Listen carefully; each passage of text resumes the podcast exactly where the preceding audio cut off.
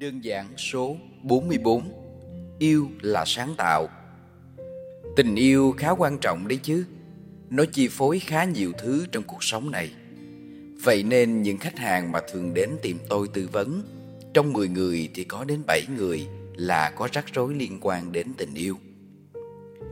Quẩn quanh những rắc rối khiến cho họ phiền lòng là về chuyện người thứ ba, Sự không hòa hợp trong chuyện chăn gối hay đôi khi đơn giản chỉ là sự bất đồng chuyện làm việc nhà. Chuyện yêu thương suy cho cùng cũng như việc nấu ăn. Đâu có thể nào cứ mãi ăn mãi một món. Hương vị lại như cũ. Trái lại có thể vẫn với chừng ấy nguyên liệu. Chúng ta có thể thay đổi, biến hóa để nấu những món ăn tình yêu mới mỗi ngày. Người ta bảo trong tình yêu, đừng nên quá toan tính. Không hẳn, đôi khi phải tính tính kỹ nữa kìa là đằng khác. Tính là khi bạn biết cách chế biến và nêm nếm những gia vị cho tình yêu luôn mới. Luôn phải sáng tạo như một kỹ sư để tránh làm cho người ta nhàm chán trong cuộc tình đang bị dần cũ. Cũng như việc tôi tư vấn tình yêu cho các cặp đôi.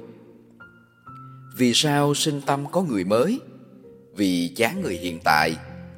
Vì sao không hòa hợp được chuyện chăn gối?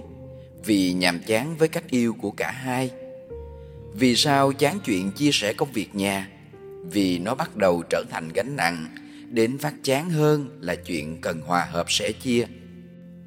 Tại sao không sáng tạo một chút như thay đổi gu thẩm mỹ và thời trang để chiều lòng người yêu? Thay đổi không khí chuyện chăn gối? Hay đổi vị trí công việc nhà cho nhau? Vì chúng ta quên đặt mình vào vị trí của nhau nên chính chúng ta đã bị cũ trong tình yêu của mình. Thường kết thúc những buổi phỏng vấn, tôi hay khuyên nhẹ các cặp đôi rằng, hãy sáng tạo lên, sáng tạo trong tình yêu, trong cách yêu, để khi chúng ta đối diện nhau đều tươi mới mỗi ngày và để tình yêu không khi nào là cũ.